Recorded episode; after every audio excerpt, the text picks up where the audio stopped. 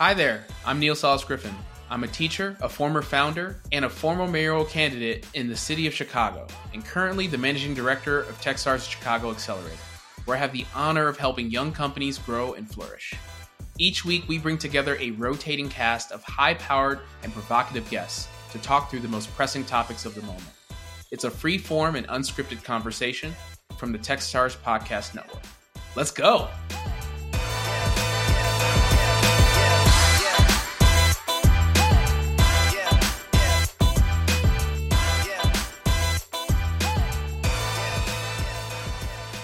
Now it's time for us to talk through it. So, Mert, I've got five minutes with five topics that we're going to go through. Love it. And I hope you're ready for the rapid round. People have already read your bio, they already know who you are. Love it. So, now we're going to talk about the election of a lifetime. Oh my god. So, we're emerging from a highly emotional and divisive election. yeah.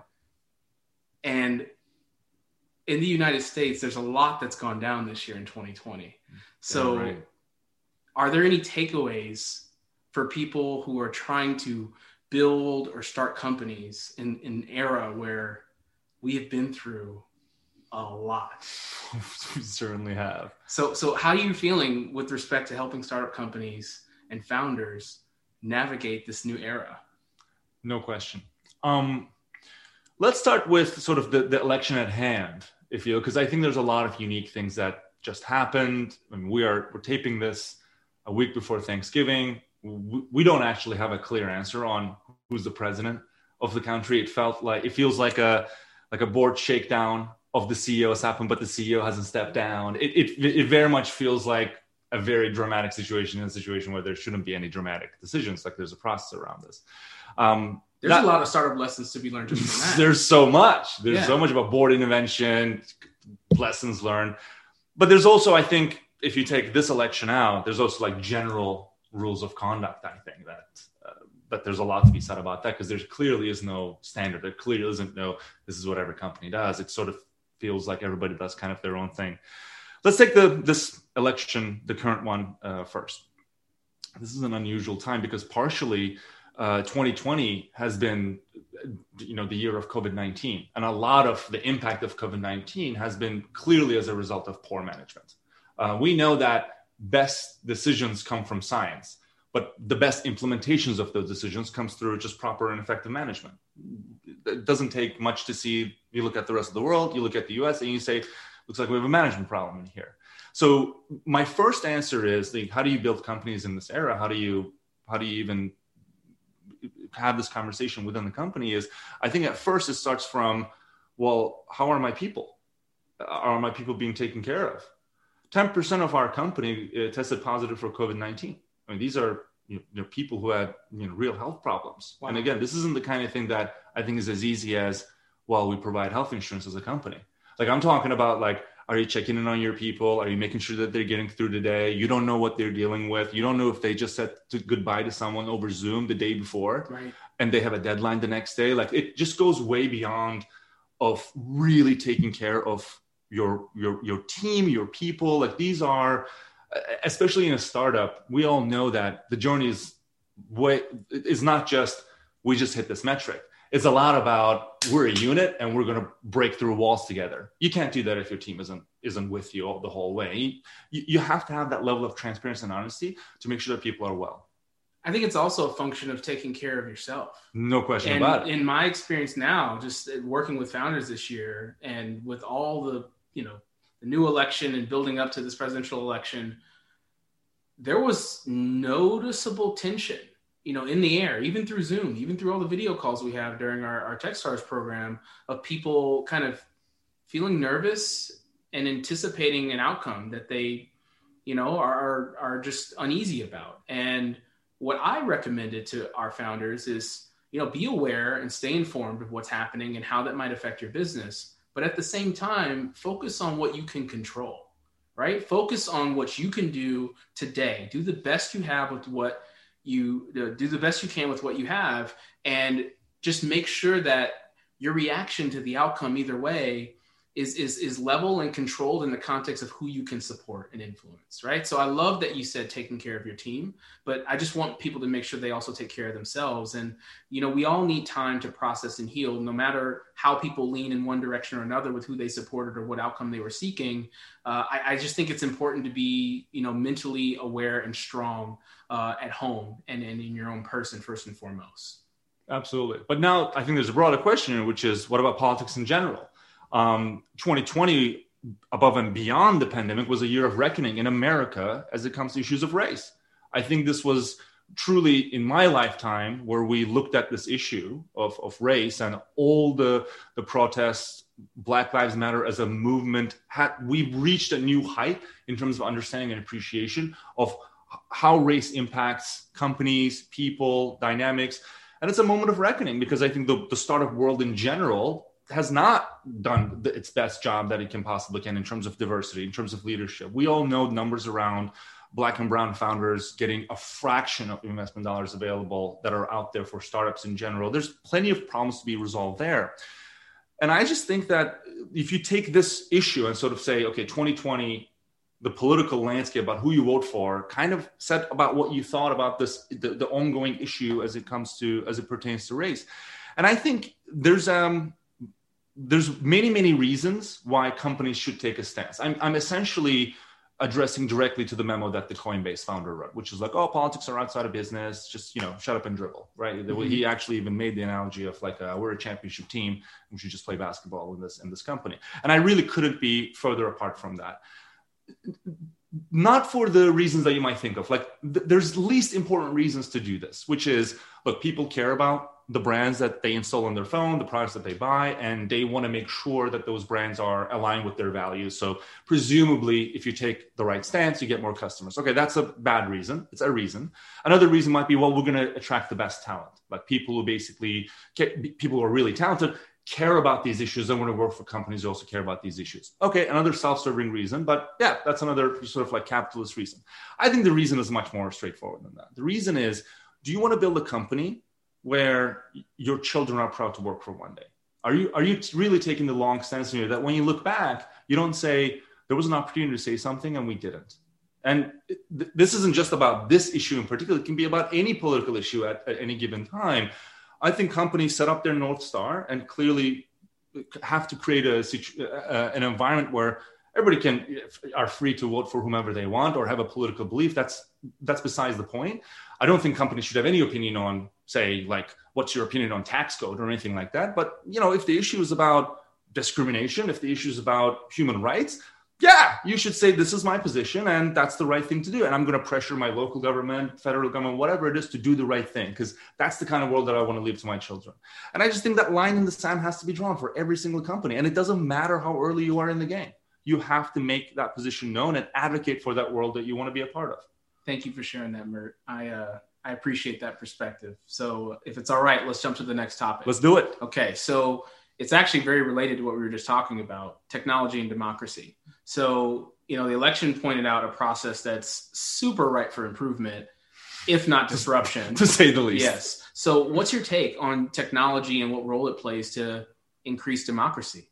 So, I um I was uh, looking at I think it was a month ago or something, there were early early voting and there were lots of lines in Georgia. And just knowing what a key swing state Georgia is, I was thinking in this day and age, how does it take like six hours to vote or something? Like this is just really crazy. I, I, I, first sort of like I expressed something on Facebook. I was like, wow, isn't this a shame for, you know, this in this day you can do anything with technology, but like, wow, you still have to wait six months to fill out paperwork. Like, what kind of backwards thinking is this? And a very surface level thought, ah, what an opportunity. But in reality, a lot of thoughtful people in my Facebook basically said, no, that's called voter suppression. It, it, you, voter suppression can happen even if you have an app on your damn phone. So I just don't want to almost uh, disrespect the gravity of the problem by saying, ah, oh, maybe technology can help in here. Why can't we vote from our phones? Well, I, a little voice in my brain tells me that it ain't about the vote and how you vote for it, because clearly the same systems happen. If you have seven voting stations in a similarly sized district that happens to be a different racial composition, it doesn't take six hours to vote. So I just think that yes, technology can always help, and we should always make our elections more secure, more convenient, with more participation. With essentially, it's a system that works for us. But I also want to say that to uh, approach that problem just by technology sounds to me a very similar sort of clueless approach to say, "Oh, we'll just make a digital school." Well, well, you know, th- no, it doesn't work to just build a school o- over Zoom. Like we all seen seen what happens. So it's a yes and like yes, clearly there's opportunity for technology, but it can't be without fundamental underlying changes of the system in place. That's just delusional in my mind. What what I, I appreciate that, and what I'm most excited about, I think, in, in hearing you know your your take on this is what could come from like not only technology but all the thinking that goes around successful technology being Mm. implemented and Mm. scaling and that Mm. successful technology typically involves a very in-depth process that takes into account the user journey or Mm. the customer journey for us Mm. right in our in our language so when i think about things like jobs to be done and doing more discovery paying attention to the struggling moments of people who have the hardest time currently being heard and having their voices heard and, and being able to participate and engage if we can be as thoughtful as possible with all of this private sector knowledge and and and, uh, and uh, resources and awareness that we we pumped into being efficient and effective at drawing people through a pipeline and getting people you know closed and sold and and uh, successful through the you know through their customer experiences on all these different platforms. And if we translate that over to government it would be amazing now as a former mayoral candidate i struggled big time with this because i saw in chicago how city hall works and how difficult it is to implement any new system any new protocol there's a bunch of bells and whistles and hoops you have to jump through Mm. in order to figure that out Mm. and uh, I, I I have a lot of hope for the future uh, because now everyone was forced to embrace technology in a way that they never imagined. Everyone's using video call software. Everyone's using an internet connection if they have access to it, and they're using it now to its potential or even beyond it, and they're stretching it. And that's a forcing function, I think, to embrace technology in a way that's never been done before. Absolutely.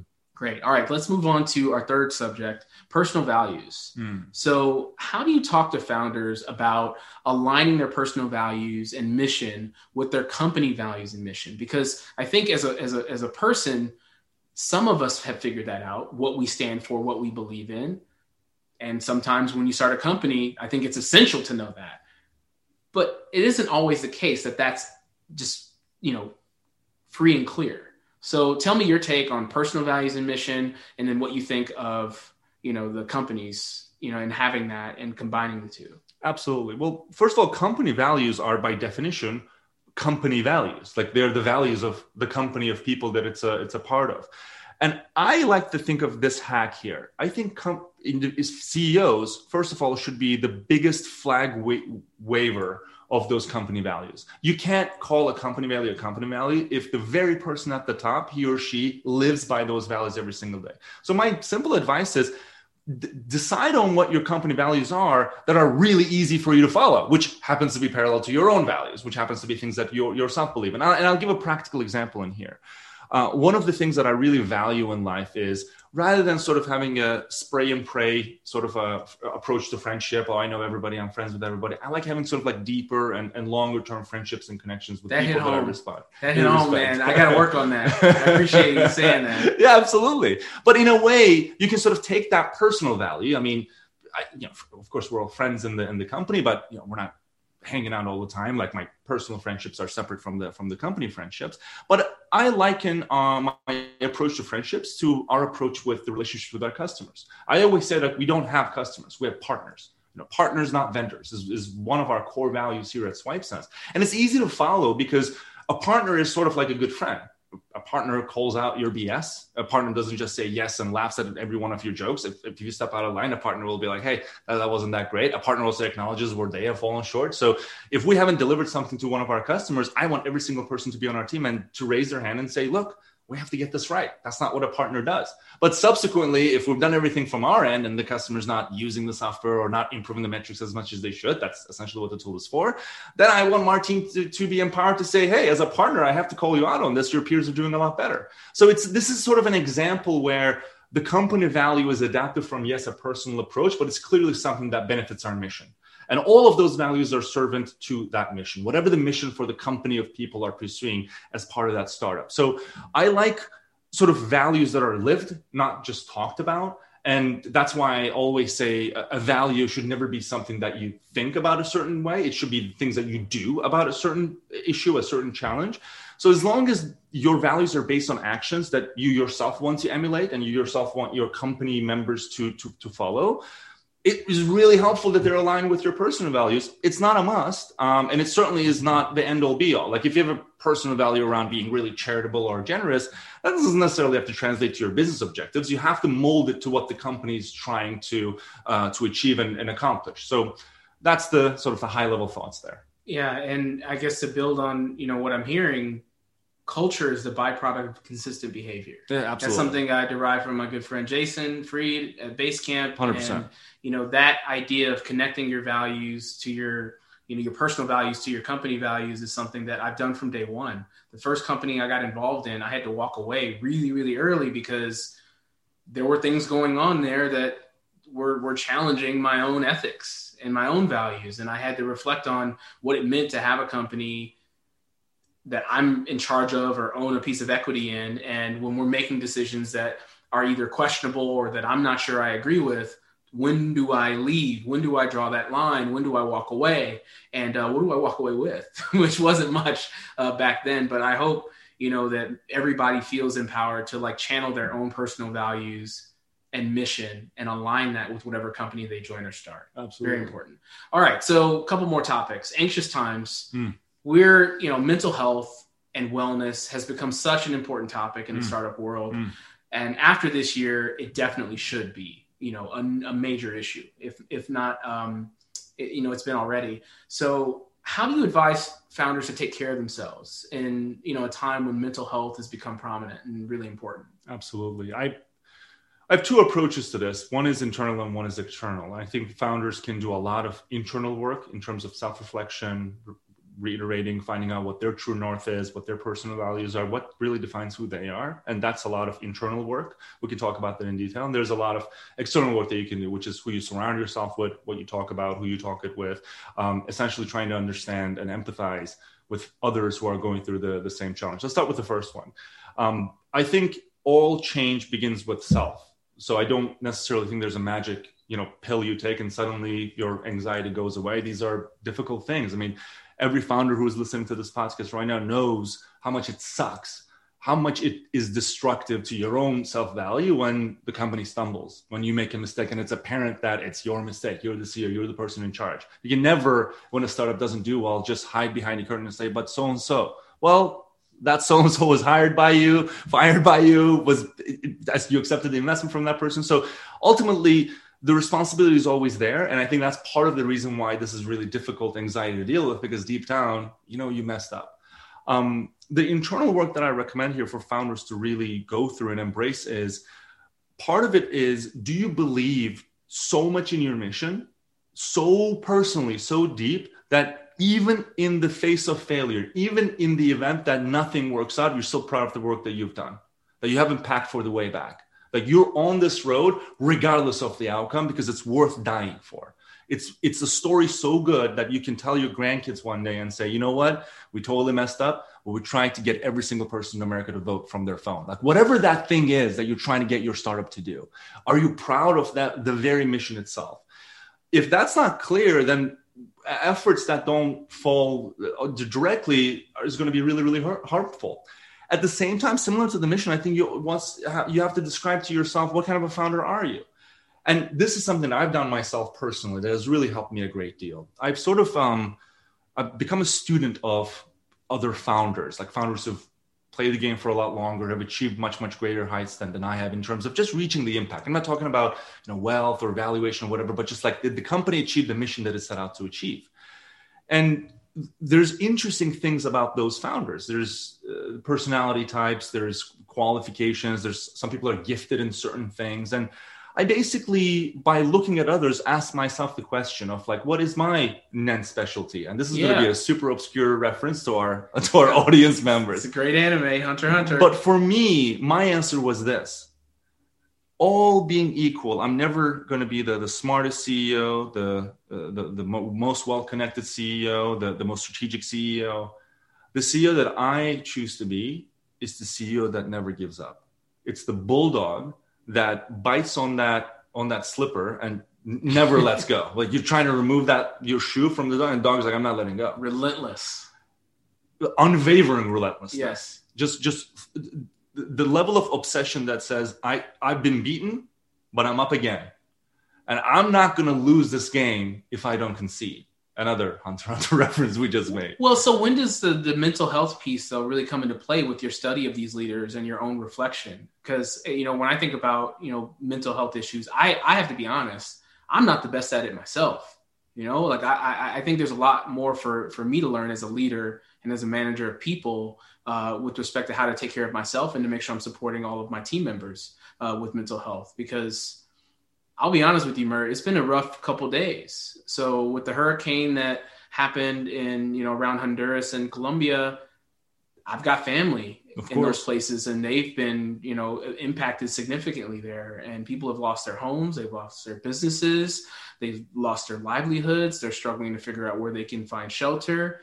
And I'm far away, privileged in Chicago, like I at a distance with internet and technology and lighting and space and a couch and friends I can talk to and I know. entrepreneurs and founders I can support through computers and all these other things I have access to. And I feel somewhat powerless sometimes to be able to contribute to all these other things happening in the world elsewhere and uh, making the personal connection of feeling sadness, feeling a sense of, you know, struggle or depression. And, and then at the same time realizing that I don't have it so bad. So what do I have to complain about? And that's a constant like struggling Totally. moment that I face as I as I try to support founders every day who go through similar things. No question about it. I mean, I'm I'm myself going through similar things with most of my family being in Turkey and me feeling like, well, what do I have to complain about? And I'm, I'm, I have everything here in Chicago. I feel very lucky. I'm working on something that I'm really really passionate about. Things are going well. We're reaching impact. Um, to me, when that feeling hits, it's important to acknowledge them. It's important to accept as they are, but go back to that. Okay, well, but then what am I doing about this? Like I accept this feeling, but the feeling will come and go. My what you gonna do about it? my actions will live on. And that's where I tie back to the bulldog that never give li- li- lets go of the slippers. Um, I think there's a certain pride in terms of embracing that struggle and saying, I'm going to fight through this because that's who I am. That's the kind of C- CEO that I aspire to be. And repeating that to yourself over and over again. It does help uh, because it ultimately allows you to come from a place of action, from things that you do. And a lot of the times, the toughest part is to make that first step, is to sort of get out of the couch, is to get out of that slump of, I'm not doing enough. And once Yeah. you do, that result becomes the becomes energy for the for the next thing. But to the external point of all of this, I'm a huge believer in having sort of an entrepreneurs anonymous type network around you. So similar to Alcoholics Anonymous, you have to remind yourself that you're not alone in your struggle. I mean, you are in your struggle, but not in the struggle people have it way worse than you help them out step up to them and, and understand that what they have on their plate is just as difficult as your as yours one that helping others feels good it allows you to feel that sense of progress and step forward without necessarily the anxiety and the personal guilt that's tied to that uh, achievement but it also it reminds you that hey everybody goes through it Yeah. no one has it easy and that is really empowering to deal with all of this This speaks to my gratitude for Techstars. you know and and Mm. and this goes into our final topic what to look Mm. for in companies because you know when, when i think about the fact that i have this community of people you know global community of people but also locally in chicago of, of founders of mentors of experts who are constantly engaged trying to support each other talking to each other handing having candid conversations and giving feedback it's pretty incredible so at techstars we're you know while we're in program we're also recruiting companies and we're looking for our next class because our program starts in July next summer. So I'm curious, Mert, as a mentor now of, of startups and as a potential investor in startups, what do you look for in companies? And I'll, I'll be, you know, excited to share my own take on this too. Absolutely. Well, first, um, the two elements, regardless of stage and performance of the company, that are huge factors for me is it's one, it always starts with the founders in my mind. Like, what is the team made up of? What is the real makeup of the the individuals that make part of this in, initial seed of, of the of a team? Uh, what are they driven by? What are they motivated by? What are they unfairly good at? What are they exceptional? What what cheat code do they have in this video game that no one else has? And I really want to understand that and see the personal tie to the second thing, which is how big is the problem that you're trying to solve? I just, I don't know about me. I, I get way more excited about, hey, we have this crazy new way of developing vaccines, and that's going to change the game on vaccines forever, and it's going to save 100 million lives. It has a less than 1% shot of succeeding, but here's the plan of how going out there, and here's our personal connection to this mission. I'm way more impressed by startups that have a story that's similar to this versus, hey, we're one of 40 dog walking apps. Uh, ours is growing really fast, and boy, do we love dogs in this company. Like, I, I, get it, and I think that's a really, really wonderful thing. I encourage everybody to pursue entrepreneurship. Period. But in terms of what gets me out of the the, the bed and say like, okay, well, what wrong are we trying to right here? Like when when it's all said and done, are we really going to be responsible for a lot more dog poop or something yeah. like that. What is the yeah. outcome? What is the output? You can be passionate about yeah. dog shit. It's possible. That's totally you know? fair. Like I, like people get passionate about the darndest things, but I'll say uh, there's a song that you know, I guess people can Google if they're listening. Chumbawamba. You know yes. Chumbawamba? Yes. That's what I look for. Exactly. Man. Chumbawamba. I get no doubt. If you get knocked down, get back up again. So what I'm looking for in founders is like, do you have the juice? Because I don't care how smart you are right now. I don't care how good or bad you are right now if you've demonstrated to me that you are going to be unstoppable in your pursuit of a mission mm. and a vision that you can clearly articulate and get me excited about mm. and you've shown that your team has unique value and and and positioning to be successful totally. in the space that you're trying to build your business in let's talk i'm Absolutely. interested let's go Absolutely. So yeah, it, it demonstrate that resilience and uh, sign me up. You know, we can talk about investment and everything else. Absolutely, because at the very least, even if I don't invest, I'm on board. Right. Like I, I want to help. help. I want to get you to a place where you are investable, that's and right. that's where it starts. A lot of times, investable companies without this key connection to the mission and the vision, the, when the first card is down, the, the, the, the, people quit. The, the, the resilience isn't there. And to me, that's just sort of a, well, if you're only in this thing to win, only for the good days, brother and sister, there's a long way ahead. Like this, this, you don't, you don't want to start that road um, because the, the, as, as they say, the, the years are long, but the decades are short in this business. For sure. it's, it's not worth it to pursue for something that you're not all in yourself. Yeah. And part of why I wanted you to be the first guest on this podcast, Mert, is because you've been mentoring Techstars companies for a while now, a for while. years, and and you're coming off of what we call mentor madness, and it's been a pretty you know intense experience, especially given that we've been mostly remote. You and mm-hmm. I are you know mm-hmm. clean and you know good and whatever, but uh, I am curious just to get your final take on you know how our companies are doing, not just Chicago companies and Techstars Chicago companies, but your take on you know where startups are are faring and where they're struggling right now in totally this, in this age and then we can uh, close out absolutely well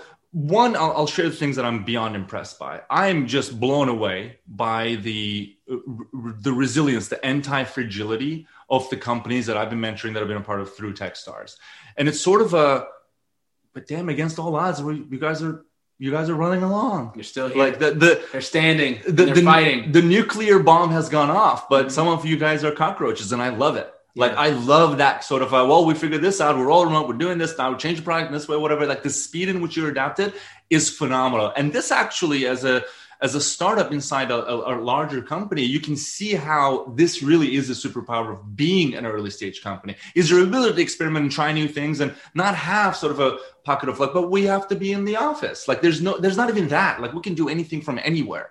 That is liberating, and that's really, really well at the same time, this is really challenging. And of course, I it doesn't escape anybody. Um, essentially, what happened in the last six months is that every assumption that you presumably had about your business, good or bad, is no longer relevant. And you really are back to ground one in terms of experimenting in your world that you've set out to create. And it takes a tremendous amount of resilience, takes a tremendous amount of patience and, and will to keep failing and failing again in order to get to a ground truth that you know you can you can be relevant about. And that's that's what I'm signed up for. I'm I'm here for that journey. I'm here to help those companies out to make that happen. Thank you for being a mentor to our community, Mert. It's my pleasure. so the last thing uh, I want to I want to say here is a startup to watch. So uh, you're welcome to share one if you know a company that you want to give a shout out to for you know this podcast. But for me uh, yesterday, some big news occurred. Havoc Shield, one of the first investments I made in a TechStars uh, company, just announced that they raised, you know, 1.45 million dollars, and it's a, a, a, proud outcome for me. Is a milestone that basically means they have a lot more work to do to spend that money well and to make sure they grow and scale the business. But for cybersecurity folks or anybody who doesn't have their act together with protecting yourself both at home and through your workplace, they're people to look out for. HavocShield.com. Major shout out and kudos to Brian Fritton, the CEO. I'm really proud of him. That's awesome. Well, I'll pick one of the the TechStars companies that I'm mentoring right now. It's Documentor and it's uh, William and Tiny Birdsong. And I just gotta say, like, it was a very short interaction with the the first Mentor Madness. We're, we're already reconnecting, and I'm excited to help them out. But just to give you an idea, like one of my favorite things happened, which is in the middle of the meeting, William goes, "Mert, I hate to do this. Can I just take two minutes? I got to talk to a customer." And I just love that. Ooh, it's just like that's the energy. I, I, basically said, "You're doing it right, sir. Go right ahead. I'm I'm here. Like we'll take we'll extend the meeting if we need to, whatever it is." But the idea that he was so custom customer obsessed and customer focused that you could see the energy of like we got another one. We and, and, there was this all this hustle. He was passing the phone to tiny. Tiny's passing the phone back. And it was just this energy that that's the magic that makes startups get to really really amazing places. It's not the technology stack. It's not the how fancy the offices look. It's that energy of constant obsessiveness to help serve that next customer and make their lives a little easier, get them to achieve their objectives, help them make progress.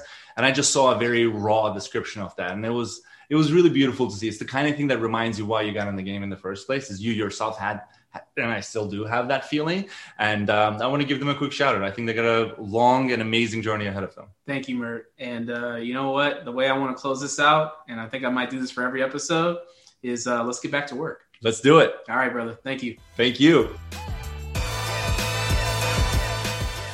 Hey, thanks for listening. What did you think of this week's conversation?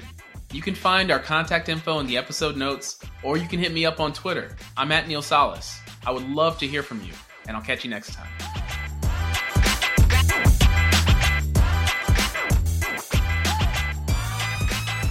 Wow! One shot, one. one take.